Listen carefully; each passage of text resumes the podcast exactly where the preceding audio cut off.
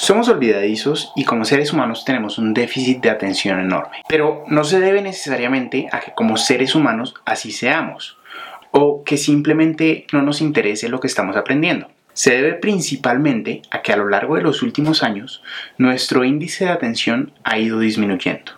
Y eso ha generado que cada día sea más difícil retener información y asegurarnos de que todo lo que estamos leyendo, viendo en internet, escuchando en algún video, sea más difícil de recordar.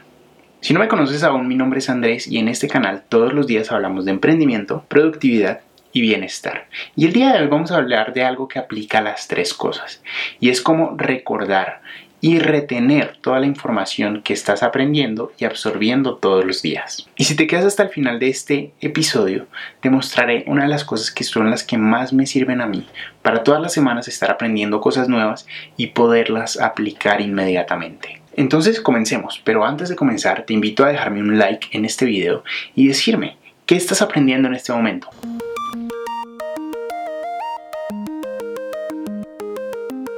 Bueno, la primera cosa que tienes que aprender o que tienes que crear o que tienes que utilizar para realmente retener toda la información que estás absorbiendo al momento de aprender algo es crear un espacio y un tiempo para concentrarte. Cuando te pones a analizar te das cuenta de que las generaciones pasadas tenían muchos más momentos de concentración.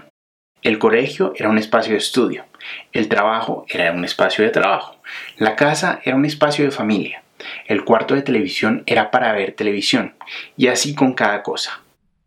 A medida que nos digitalizamos perdimos el sentido del espacio para algo.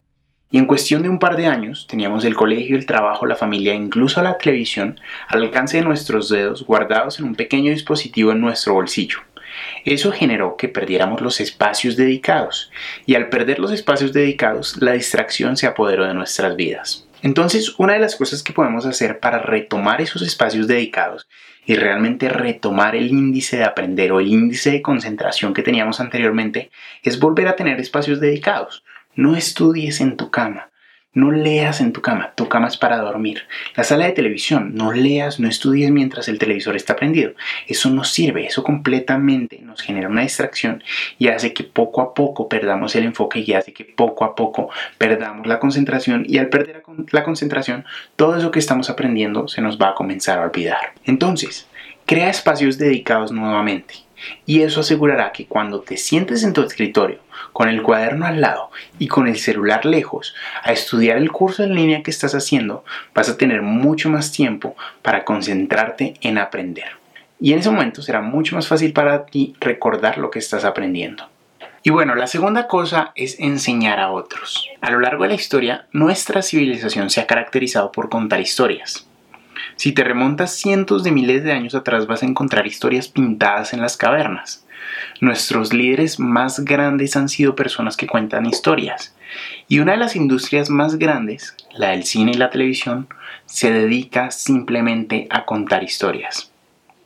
Recuerdo muy bien que una de mis mejores amigas de toda la vida eh, se ponía con su hermano, hacían un juego en el cual ellos básicamente decían, oye, ¿de qué película es esta frase? Y contaban la frase y el hermano podía recapitular de qué película era la frase quién o qué personaje decía la frase, en qué escena había sucedido y podía recapitularlo tanto que podía decir la escena previa a la frase y lo que sucedía después de la frase.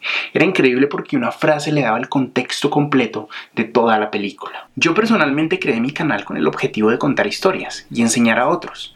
Cada que aprendía un nuevo concepto me tomaba 10 minutos para recapitular, hablar frente a la cámara y tratar de exponer mi aprendizaje a otras personas. Eso me aseguraba de manera increíble recordar todo lo que estaba aprendiendo, porque había sido capaz de convertir un aprendizaje en un resumen y posteriormente explicar ese resumen a otras personas de una manera más clara que de la manera en que yo había aprendido y eso me permitía simplificar un poquito los conceptos. Entonces, si tú comienzas a contar historias y comienzas a enseñarle a otras personas lo que estás aprendiendo, muy seguramente vas a retener esa información por mucho más tiempo. Lo tercero es optimiza tu rutina. Y eso tiene mucho que ver con el primer punto que era de tener espacios dedicados.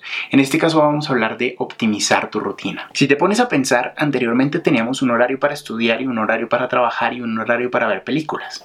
Esos horarios nos generaban un orden y hacían que nuestro cerebro no solo supiera que era momento de aprender por el espacio en el que estábamos, sino que también sabía que era momento de aprender por el momento del día en el que nos encontrábamos. Hoy en día la mayoría de personas no tenemos un horario o una rutina aparente. Es más, desde que nos levantamos estamos rompiendo la rutina.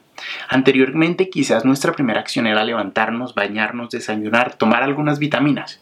Hoy en día mucha gente se levanta y dura media hora o hasta 40 minutos en su celular, viendo noticias, leyendo, revisando redes sociales, no sé, pero perdemos ese sentido de rutina. Todo ese desorden hace que nuestro cerebro no sepa cuál es el momento de aprender y por ende se sienta perdido cuando finalmente te sientas frente a un libro a estudiar.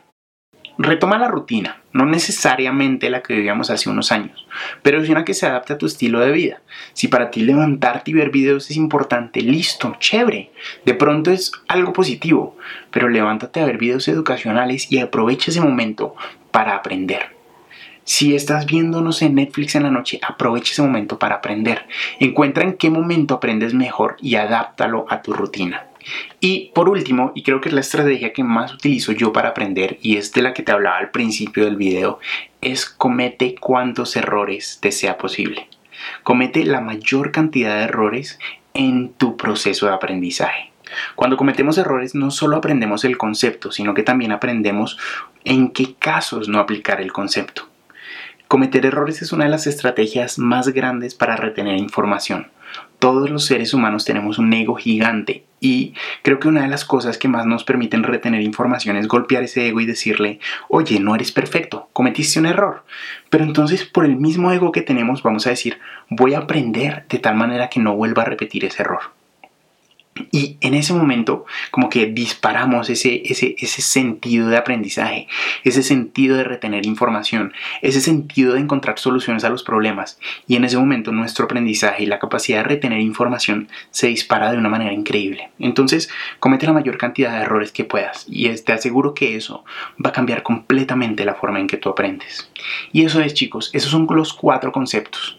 Comete errores, Crea una rutina, ¿cierto? Ten un tiempo para aprender, ten un espacio para aprender, ten un espacio dedicado en el cual te puedas concentrar. Y por último, cuenta historias, así como yo te la estoy contando hoy. Y nada chicos, si les gustó este video, espero que sí. Déjenme un like, déjenme un comentario sobre qué más les gustaría que hablara en un próximo video. Y nos vemos en un próximo video. Chao, chao. No olvides suscribirte. Bye.